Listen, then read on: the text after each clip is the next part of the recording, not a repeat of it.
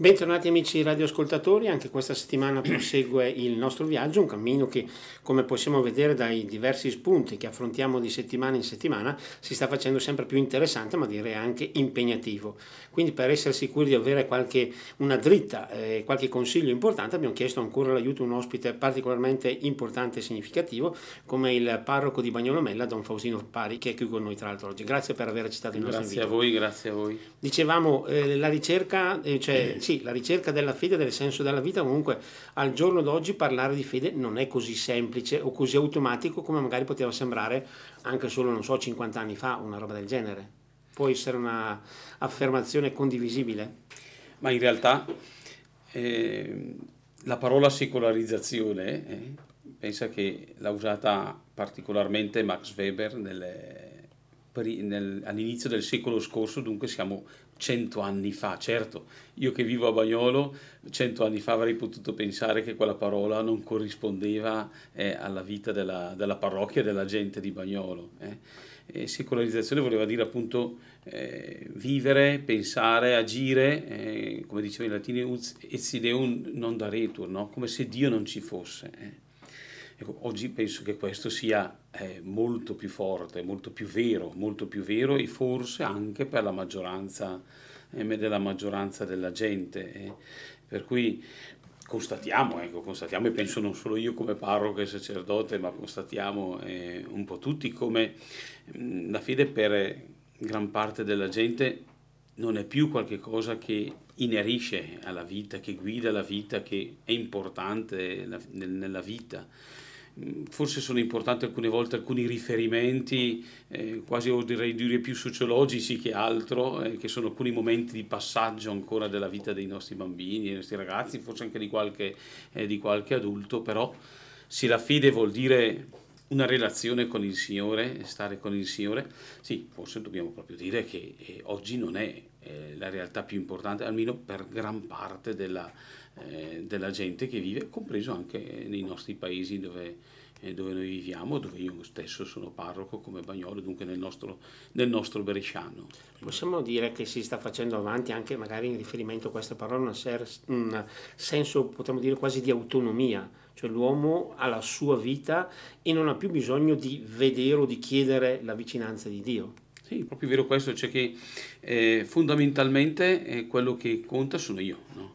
sono io con la mia vita, col mio modo di pensare, il mio modo di agire, forse neanche più quello neanche della comunità, eh, perché prima ho citato eh, vivere come se Dio non ci fosse, ma adesso è anche come se la comunità non ci fosse, per cui il vero centro sono io nel momento in cui questo, oltre che non aver bisogno degli altri, sicuramente non, ho, non, non, non sembra avere, che io abbia bisogno di Dio, ecco questo veramente è proprio, è proprio, vero, è proprio vero. Forse anche una sorta appunto di pericolo di richiudersi in se stessi, magari anche in questo periodo, in questi mesi così particolari, per alcuni si è vista questa situazione, o meglio si è sentito anche dire eh, io sono in casa mia, me ne sto tranquillo, evito problemi e contagi, il resto, anche questo è un pericolo, un segnale un po' preoccupante direi. Certo, l'hai chiamato pericolo, io direi che proprio do- dobbiamo chiamarlo così perché eh, da che mondo è mondo, mh, hm, l'uomo ha bisogno di essere in, in relazione con gli altri. Eh. Anzi, io sono convinto che eh, è una vera e propria patologia eh, non essere capaci di, di, relazione con gli altri, non sentire neanche il bisogno della relazione con gli altri, perché noi abbiamo bisogno di relazione, abbiamo bisogno di, eh, spesse volte, eh, proprio parlando alcune volte in alcune omelie, eh, dico cos'è che ci dà una, una vita piena, una pienezza di vita. Certo il sentirci amati, ma anche l'essere capaci di amare, ma se non c'è l'altro da amare, non c'è l'altro che mi ama, se non c'è questo incontro, questa relazione, non ho questa pienezza di vita, perché io lo vedo proprio come un pericolo. Eh? E questo vale anche per, per, le, per, quanto riguarda l'aspetto della fede. Eh? Tanto che quando io preparo i battesimi, eh, arriva il momento di spiegare no, il gesto proprio della del battesimo che vuol dire immersione, eh, io dico eh, la parola battezzare vuol dire sentirsi, anzi essere immersi nell'abbraccio dell'amore di Dio. Eh. E dico sempre, guardate che eh, la fede che noi vogliamo trasmettere è proprio questa relazione, non è dire sì, una certa vaga idea di Dio, no, Dio esiste, sì, però lui è là in alto, noi siamo qui in basso, no? Avere fede vuol dire veramente sentirsi amati da Dio, avere questo abbraccio, dicevo, dell'amore di Dio, rimanere in relazione con Dio, ecco questo, ecco perché c'è bisogno di non chiudere in noi stessi, ma aprirsi agli altri e come fede chiaramente eh, aprirsi a Dio. Certo, un discorso che ci ha portato diciamo, anche a toccare alcuni degli aspetti che potrebbero essere, abbiamo detto prima, un po' meno positivi o più, oppure più negativi. In questo senso invece, andando dalla parte opposta, com'è possibile far diventare la fede questa sorta di elemento in grado di cambiare, di far diventare più ricca la nostra vita? Guarda, eh io penso che se dovessi stare lì a spiegare, mh, come sempre, come al solito, la ricetta è un po', è un po difficile. Io parto alcune volte da, eh, da esperienze, da, da, dai dialoghi con le persone, da quelle più semplici che eh, incontri tutti i giorni, no? anche magari nelle situazioni che abbiamo vissuto in questo anno, no? dove incontri t- varie persone, ripeto, che non hanno fatto eh, studi di teologia e via dicendo, eppure ti vengono a dire se non avessi avuto la fede eh, in quel momento, se non avessi avuto la fede nelle mie esperienze, cioè, se io parto solo da lì, riesco a capire che senza grandi ragionamenti, ma per esperienza, io ho delle testimonianze di persone che ti dicono eh, la fede mi ha dato qualche cosa, la fede è stata utile alla mia vita. Poi eh, sentiremo domenica no? Gesù che dirà eh, la mia gioia sia in voi la via, e la vostra gioia sia piena. No?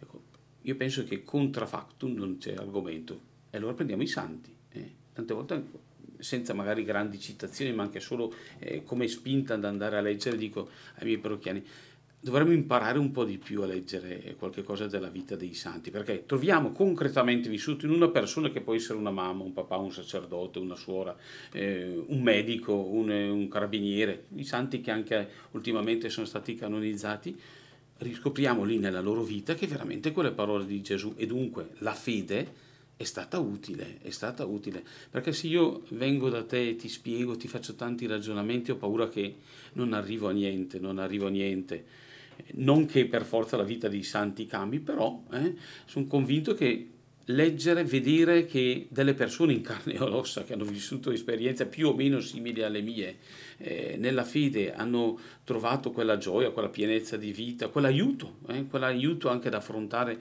situazioni, mi può portare a dire almeno farmi la domanda, ma la fede probabilmente può darmi qualche cosa. Una ricerca che tra l'altro diciamo, può essere anche aiutata dallo spirito con il quale una persona si mette proprio in ricerca. Magari a volte capita di cercare chissà quali grandi segni, invece come dicevamo adesso, probabilmente gli aspetti più semplici, più quotidiani sono quelli che avvicinano di più a questo traguardo della fede. Sì, sì, sicuramente per carità, noi sappiamo che nella storia anche i grandi segni possono essere stati eh, utili ad alcune persone, ma nella quotidianità sappiamo che non è così. Eh.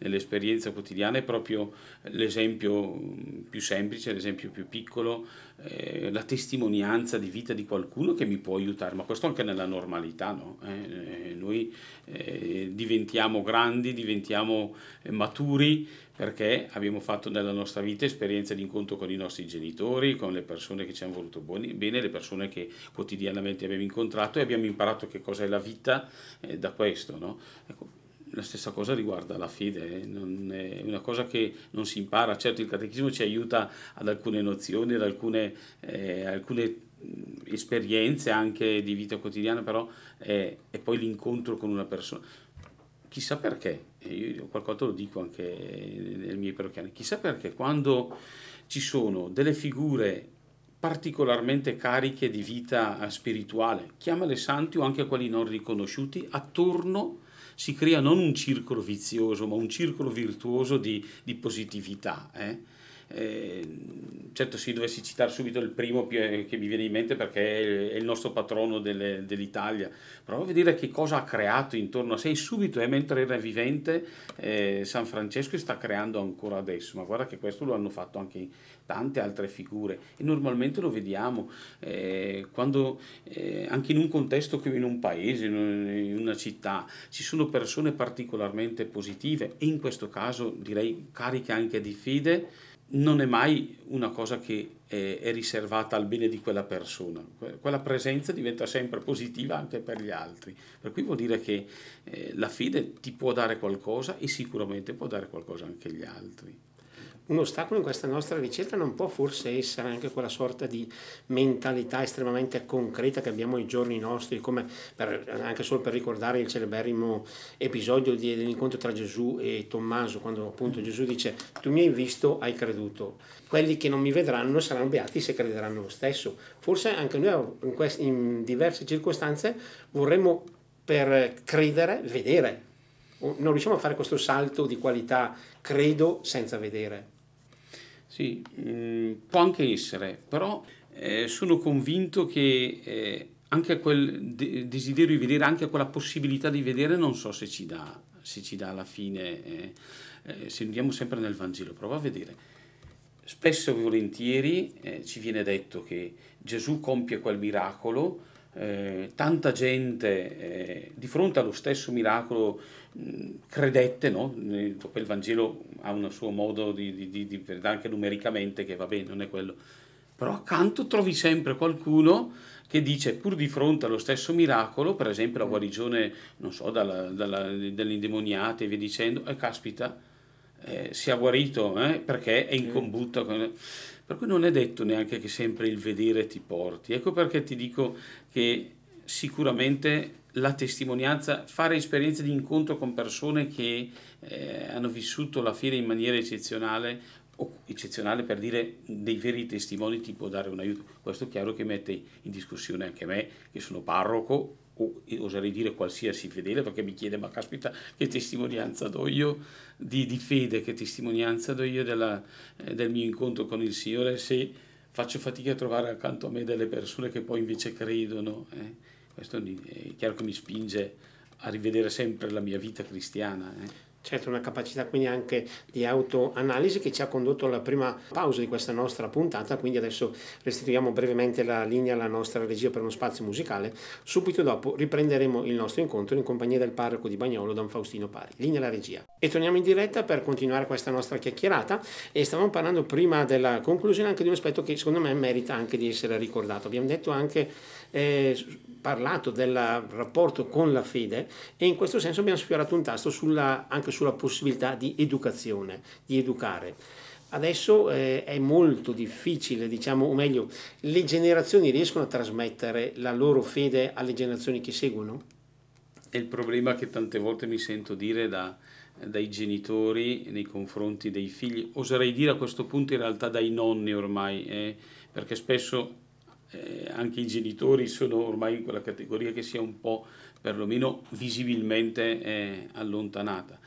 Eh, diciamo che il contesto nel quale viviamo non è certo più un contesto che ti aiuta eh, a, eh, a trasmettere la fede, perché anche nel momento in cui tu come genitore, papà o mamma, comunque vivi la tua, la tua, vita di fede, di preghiera, di partecipazione all'Eucaristia e giustamente poi lo trasmetti, ti trovi poi in un contesto, il tuo ragazzo va a scuola, e non parlo elementari, ma parlo evidentemente di ragazzi un pochino più grandi, dove si trovano magari in un contesto dove sei l'unico che, eh, che, eh, che frequenta, l'unico che... E allora, logicamente, un po' perché ti interroghi e ti dici come mai i miei compagni non, non, vanno? Un po' perché non vuoi sentirti diverso, un po' perché effettivamente tutto quello che ti bombarda, e non è solo questo, in questo caso eh, l'esempio dei tuoi amici, ma è tutto quello che ti arriva attraverso i social eh, e via dicendo, sto parlando con la radio, non, non vorrei fare un, un, richiamo alla radio, eh, tra parentesi, però eh, tutto quello che ti bombarda evidentemente in, nella maggioranza, nella stragrande maggioranza non ti aiuta e dunque il contesto ti distoglie veramente dalla, dalla realtà della fede. E questo chiaramente pone un problema molto più grosso alla trasmissione, perché se un tempo tutto la, eh, l'humus nel quale uno abitava, l'habitat, eh, era un po' abbastanza conforme e così, adesso è chiaro, non è così, per cui trasmettere la fede anche da parte dei genitori eh, effettivamente è, una, è, un impegno molto grande, un impegno molto grande che si scontra, ecco, si scontra con la realtà nella quale viviamo. Possiamo parlare in questo senso di priorità della nostra società, magari appunto qualche annetto fa eh, c'erano determinate diciamo, classifiche, valori e così via. Adesso sembra che invece ci siano altre priorità che magari anche in questo caso hanno fatto un po' retrocedere il valore della fede che prima era prioritario. Sì, anche se mh, faccio tante volte fatica a capire che cosa è per la società oggi prioritario. Eh? a meno che non intendiamo, partiamo di nuovo da quello che dicevamo all'inizio, che prioritario sono io e l'io, eh, allora questo va bene, ci, ci intendiamo che questo è abbastanza... È un prioritario molto ristretto. È un prioritario molto ristretto, quello che ti dicevo prima, anche l'aspetto comunitario, l'aspetto sociale, eh, basti vedere che quello che fino a un certo eh, un po' di anni fa, anche l'impegno nel sociale, nel volontariato, eh, era qualcosa che era molto forte anche sotto questo aspetto, dunque questo non riguarda solo la fede, riguarda anche proprio eh, la vita sociale di una persona, è venuta meno tantissimo. Vuol dire che ehm, non so effettivamente cos'è che viene posto come prioritario se non un pochino l'io eh, della persona. Eh. Sì, una classifica abbastanza diciamo, preoccupante per usare un termine che avevamo prima già utilizzato. E in questo senso, visto che abbiamo parlato anche de, di una parrocchia, in questo periodo, in questi anni, come ci si raffronta a una parrocchia? Che segnali arrivano da una parrocchia del nostro territorio? Allora, io sono stato per parecchi anni, anzi 27 anni in città. Eh, e adesso è tre anni, che, il terzo anno che sono a Bagnolo, in un paese evidentemente dove il clima anche relazionale eh, è diverso. Io penso che da, dalla parrocchia, nel senso come, come strato sociale, come, come presenza di, di persone, arriva da una parte di chi frequenta un po' la preoccupazione di vedere che tante cose si vanno, si vanno un po' sgretolando, con una, la presenza dei, dei, nostri ragazzi, dei giovani e via dicendo. Questo è, è, il, primo, è il, primo, punto che sempre, che sempre emerge, eh? la mancanza delle, delle, nuove generazioni all'interno della, della, vita parrocchiale. Questo penso che sia, come già però in realtà accennavamo prima, la preoccupazione più grande, perché, eh, ma non perché si deve guardare al futuro de, semplicemente dalla parrocchia numericamente ma perché se uno eh, ha a cuore eh, la fede, di, l'annuncio del Vangelo, questo è chiaramente una preoccupazione grossa, è una preoccupazione grossa.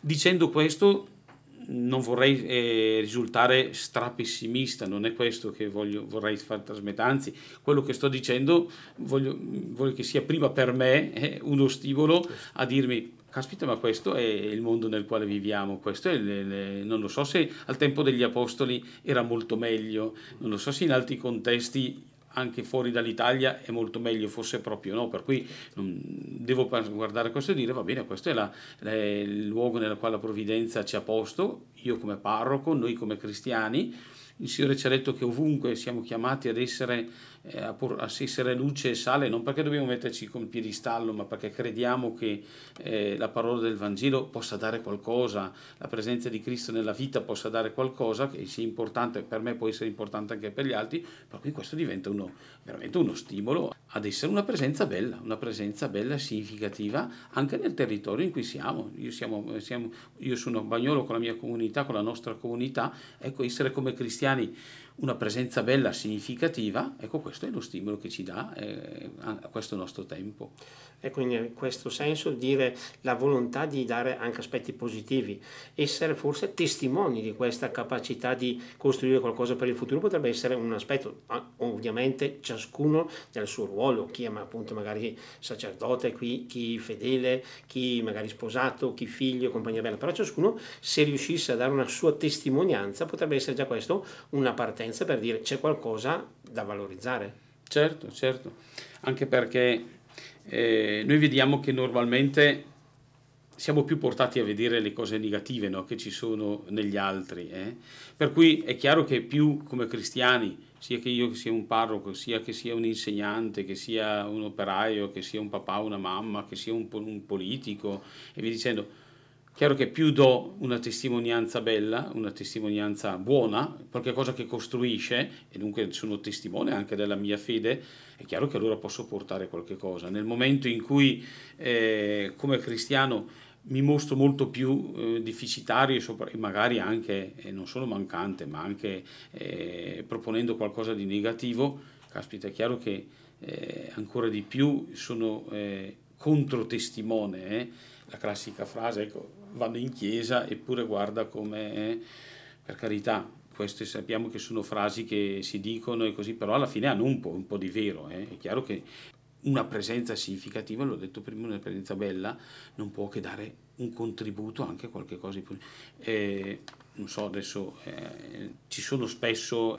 critiche su quello che avviene nella Chiesa perché appunto quel sacerdote, quel vescovo, quel, quel cardinale. Caspita, certo che dovrei dire da una parte, vabbè, però sono persone come noi eh, e lo diciamo, ed è vero, ed è vero, però è chiaro che questo segna tantissimo e, e diventa una controtestimonianza ma anche a livello politico, eh, anche a livello politico, nel momento in cui eh, uno si presenta come cristiano o comunque è un cristiano che se non si presenta eh, e poi eh, non crea comunione, non eh, eh viene mm, scoperto con alcuni intrallazzi e via dicendo, è chiaro che eh, non è più quel lievito, non è più quella luce, anzi diventa eh, una controtestimonianza molto forte della propria fede. A un certo punto ti viene a dire, vedi, la fede alla fine non ti dà niente, certo. non ti aiuta neanche a vivere bene la tua vita, figurati se ti aiuta a creare qualcosa di positivo. Per cui, eh, sempre tornando prima, quello dicevo della vita dei santi, eh, santo ha sempre cercato di portare quello che ha sentito come amore di Dio per sé, eh, ha cercato di viverlo nella quotidianità, cioè, sarà stato quello che l'ha vissuto nell'ospedale piuttosto che nella scuola, chi l'ha vissuto in famiglia, ha cercato di vivere quelle parole di San Paolo quando dice abbiate in voi gli stessi sentimenti di Cristo. Certo, questo sappiamo che noi ci presentiamo con, nostro, eh, con le nostre fragilità, eh, quelle non le lasciamo a casa, eh, però con la grazia del Signore che nella preghiera possiamo anche chiedere che il Signore ci porti dove facciamo fatica ad arrivare da soli. Un altro aspetto magari per evidenziare questi aspetti positivi potrebbe essere anche quello, riferendoci a quello che abbiamo appena detto, si è parlato di quel singolo che sbaglia, però forse sarebbe utile anche valorizzare quelle tante realtà che invece fanno il loro dovere, magari abbiamo detto prima un sacerdote sbaglia, ma ce ne sono cento che magari donano la loro vita, quello invece forse non viene mai ricordato o troppe volte passa in silenzio o viene dato per scontato. Certo, certo. E sì, quella classica frase che fa più rumore eh, una pianta che cade che tutta la foresta che cresce continuamente giorno per giorno, è, è vero, è vero. Eh, beh, forse noi non abbiamo tanto l'abitudine di sottolineare invece le positività che ci sono, eh. anche all'interno delle nostre realtà, eh, nelle nostre realtà, eh, un po' perché magari facciamo, mm, mm, ci sentiamo quasi in difficoltà a sottolineare quella persona che è particolarmente positiva, ma se noi abbiamo un pochino di occhi eh, per vedere, anche nostre, nei nostri paesi, nelle nostre comunità, abbiamo tante testimonianze. Beh, io sinceramente devo ringraziare il Signore perché quando, magari avendo a che fare con persone nella confessione, nel dialogo, è bellissimo avere delle testimonianze di preghiera, di fede, di attenzione. Quante, tante volte ho sottolineato per esempio questo, andando a fare le comunioni, tu vedi dei mariti o mogli, eh, a secondo dei casi, ma anche figli eh, o genitori a secondo delle situazioni, che non mese per mese, ma giorno per giorno, ora per ora, dedicano la, il proprio tempo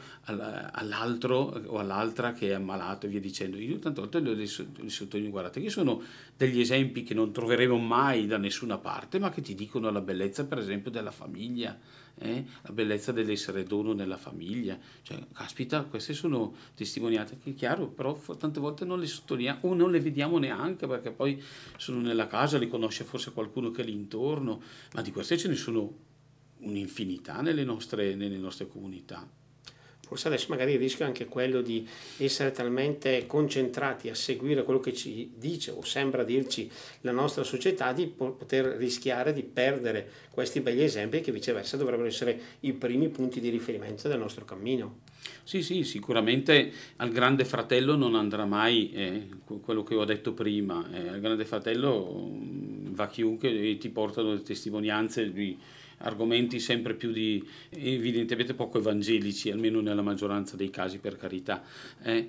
Per cui certe testimonianze veramente fai, fai fatica eh, a portarle. Eh, però ripeto è uno stimolo che mi hai fatto per valorizzarle anche di più, magari segnalarle anche di più anche all'interno della nostra realtà parrocchiale, proprio perché è importante che eh, si possa ancora dire vale ancora la pena oltre che aver fede, questa fede viverla nella mia famiglia, questa fede viverla eh, nella quotidianità, mm, mi dà tanto e crea qualcosa intorno a me di, di, positivo, di bello che può essere utile a tutti.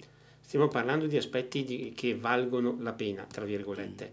In questo senso una domanda che spesso ci si pone, vale la pena di saper andare controcorrente ai giorni nostri? Può essere un valore? Sì, allora, di per sé è sempre un certo, valore se andare controcorrente vuol dire giustamente se uno non salmone va bene eh, no, ritenere di andare eh, dalla parte giusta eh, eh.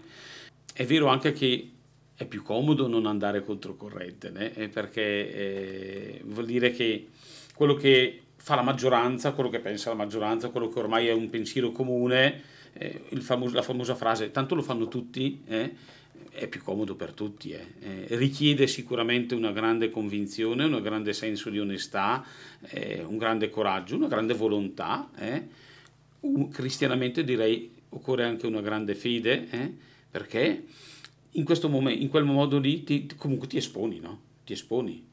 Poi tu mi dirai, però questo espone diventa una testimonianza, va bene, ecco, però è vero che ci vuole una grande forza d'animo, una grande convinzione in questo, però di per sé è sempre qualcosa di positivo, se controcorrente vuol dire ecco. eh, pre- portare avanti qualcosa di bello e di buono. E nella eh. giusta direzione. E nella giusta direzione. magari era... solo andare controcorrente sì. per partito preso non è No, no, non è questo il senso evidente. Ecco, a proposito di eh, situazioni, noi dicevamo appunto eh, questa ricerca della fede. C'è, ovviamente anche questa è una domanda diciamo da mille dollari o cose di questo genere, ma c'è qualcosa che può aiutare la nostra fede, che può consolidare il nostro credere? Io credo però cosa mi può aiutare a credere di più, a, a consolidare la mia fede?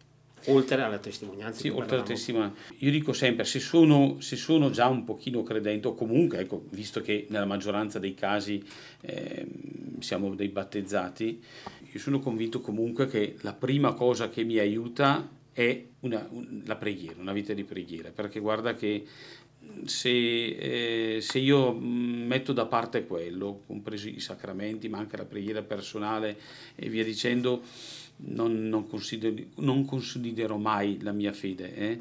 E qualche volta mi è capitato, forse proprio anche ultimamente, di dire eh, riguardo quei dubbi e le domande che eh, un uomo si può fare, una persona si può fare riguardo alla, alla propria vita.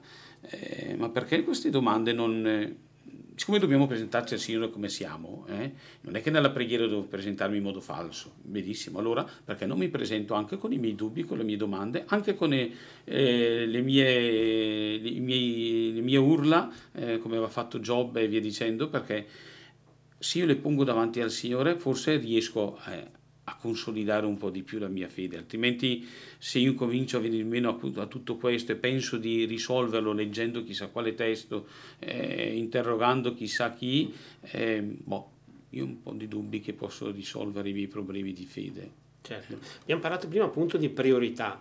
Forse un altro dei problemi potrebbe essere il fatto che in questa nostra società sempre appunto connessa da una parte, sempre di corsa dall'altra, la preghiera viene un po' lasciata, non dico all'ultimo posto, ma forse al penultimo. Sì, sì. Noi viviamo da esperienze di parrocchia che hanno sempre avuto almeno da che ricordo io, eh, ho 55 anni, ehm, un grande aspetto anche di, eh, di organizzazione di, di, di, momenti di incontri, di momenti di, socializzazione, di momenti di sport.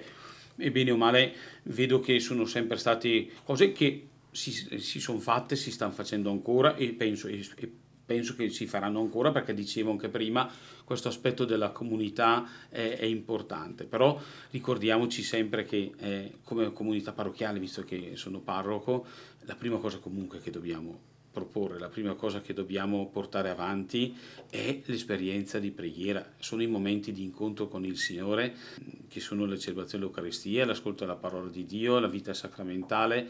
Eh, una parrocchia non è parrocchia perché dico qualche volta, eh, lo dico anche a Bagnolo perché mangia le salabine insieme eh, o perché gioca a calcio nel campo dell'oratorio. Sono tutti momenti, ripeto, che aiutano l'aggregazione. Una parrocchia è parrocchia perché si incontra incontro, intorno al Signore, intorno all'altare, eh, uni, eh, si prega gli uni per gli altri e questo non dobbiamo venire meno perché eh, se veniamo meno in questo, ripeto, prima tradiamo quello che stiamo vivendo, l'essere una comunità parrocchiale, l'essere una, dei cristiani. Certo, una riflessione sicuramente eh, ricca di significato che ci ha condotti alla seconda pausa di questa nostra puntata, per cui ora restituiamo rapidamente la linea alla regia per la nostra pausa musicale, poi torneremo in diretta per concludere questo nostro incontro. Linea alla regia. E torniamo in diretta dopo uno spazio per la musica, concludiamo eh, la nostra chiacchierata in compagnia del parroco di Bagnolo Mella, Don Faustino Pari. Abbiamo toccato tanti aspetti in questa nostra eh, puntata adesso vorremmo un po' anche affrontare anche così uno sguardo verso il futuro, sommando un po' tutto quello che ci siamo detti finora a livello proprio in questo caso di parrocchia, di comunità, con quale spirito noi possiamo guardare avanti. No, noi cerchiamo di guardare avanti con uno spirito positivo, eh? come dicevo prima, teniamo presente che, siamo, che, questo è il mondo nel quale viviamo, per cui eh, dobbiamo essere carichi di, di... E una cosa che, mh, della quale sono convinto eh, è valorizzare eh, all'interno delle nostre comunità parrocchiali, in questo caso parlo per la mia parrocchia, proprio l'aspetto della famiglia. Eh tante volte mi viene da dire anche nelle, nelle, nelle riflessioni, nell'omelia, ricordiamoci che la famiglia è il primo nucleo fondamentale della nostra società, e non sto parlando di chiesa, ne sto parlando di società. Eh. Per cui eh, sottolineare la bellezza, la positività della famiglia, sia a livello ecclesiale che a livello so- sociale, dire che è un dono, stiamo leggendo in questi giorni anche nella nostra parrocchia l'Amoris Letizia eh, del Papa sull'amore nella famiglia, per cui valorizzare la famiglia è un aspetto sul quale mi sembra importante, sia come società che come chiesa dobbiamo fare e mi sembra che si stia anche cercando, cercando cercando di fare, proprio perché eh, la famiglia è la culla della vita e dobbiamo ricordarcelo ancora di più comunque anche la culla della fede e questo è sicuramente. Per cui un aspetto fondamentale eh, da guardare nel futuro non che non sia stato fatto nel passato né, ma da valorizzare da sottolineare ancora di più per me è ancora questo la realtà della famiglia ed, e dell'incontro tra le famiglie anche della parrocchia. La parrocchia è, un, è, una grande famiglia, ma è un insieme di famiglie, non è solo un insieme di, di, di, di singole persone, è un insieme di famiglie. Questo aspetto penso che sia molto importante da sottolineare da valorizzare per il futuro. Abbiamo parlato di mondo e diciamo così di comunità religiosa dall'altra parte. Eh, anche in questo caso potremmo rifarci un verso del Vangelo nel quale si dice voi siete nel mondo ma non siete del mondo. È possibile ancora adesso diciamo, porre delle basi, dei punti fermi oltre ai quali un cristiano non deve mai andare, oppure invece c'è questa, come dicevamo prima, eh, sentenza comune, pensiero comune che dice vanno tutti così, vanno oltre. Un cristiano si può ancora fermare al giorno d'oggi? Mm-hmm. Eh, ricorderai che Papa Benedetto XVI eh, da questo punto di vista spesse volte ha richiamato sui punti non negoziabili eh, e su questo è stato molto criticato. Eh. Eh, però è vero che se non abbiamo dei, ma, ma questo vale anche nell'educazione dei ragazzi, no? Eh? se non abbiamo dei punti fermi su che cosa costruisce l'educazione di un figlio, l'educazione di un ragazzo, ma questo vale anche nella nostra vita di cristiani. Punti fermi non vuol dire che questo ti deve portare ad andare contro gli altri, no? Eh, dire che ci sono delle realtà della vita che sono fondamentali, sono ancora oggi fondamentali, perché altrimenti se tutto diventa relativo, cadiamo in quello che appunto è il relativismo, dove a questo punto cosa vuol dire? Avere Cristo che è via, verità e vita. Per chi? Per che cosa? In che cosa? Se non c'è più niente di, di, che, eh, sul quale appoggiare, a cui fare riferimento. Eh? Eh, ho iniziato dicendo che eh, noi abbiamo bisogno di... Eh, la fede vuol dire avere una relazione con Dio. Una relazione, noi abbiamo sempre bisogno di relazioni belle, di relazioni ehm, che ci aprono la vita, di relazioni anche stabili. No? Come fai tu a affrontare una situazione anche della tua vita difficile se non hai qualcosa sul quale appoggiare e, questo, e dunque solidamente la tua vita?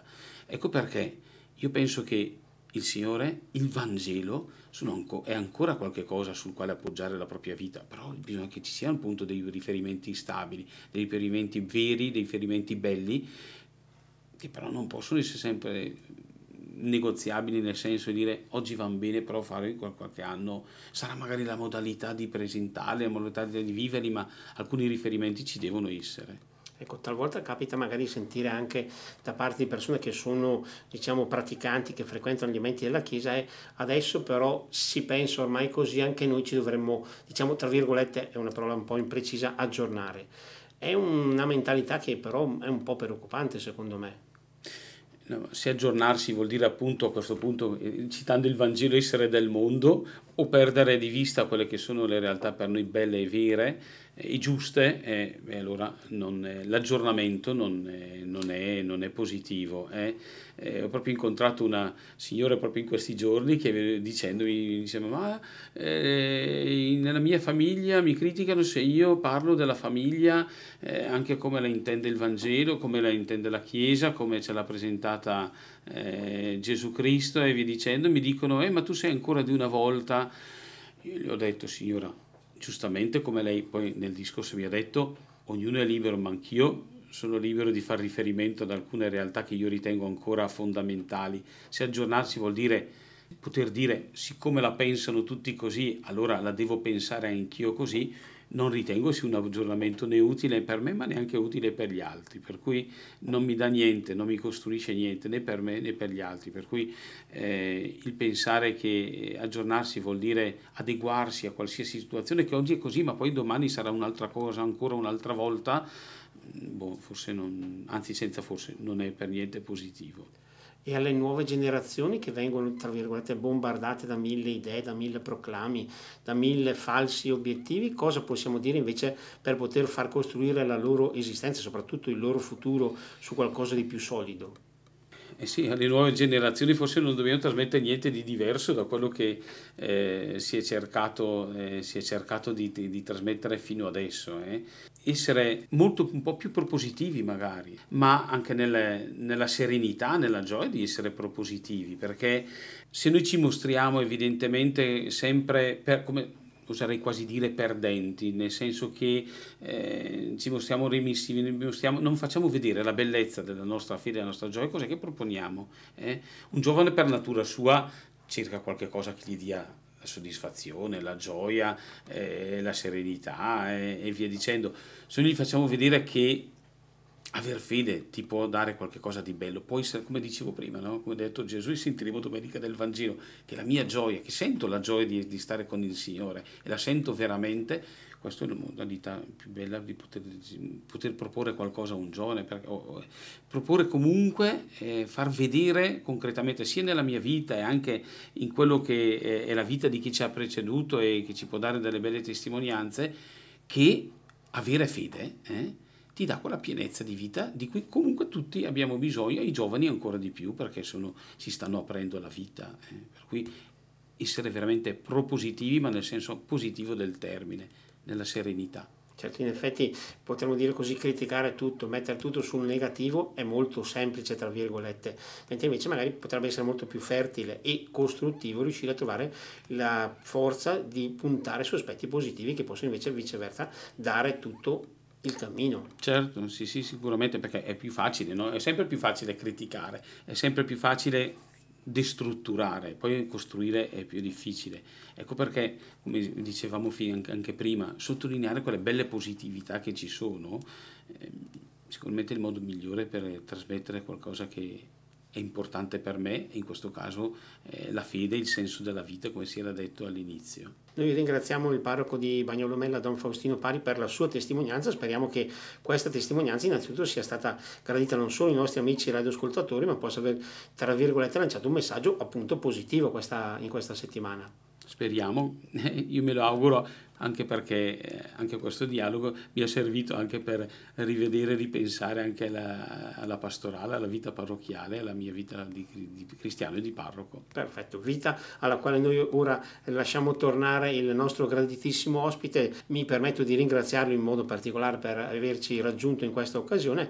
A voi tutti la, la, risentirci alla prossima settimana quando incontreremo un'altra testimonianza potremo affrontare altri temi di riflessione. Grazie per essere stati qui con noi in questa puntata. A voi tutti buon proseguimento di giornata.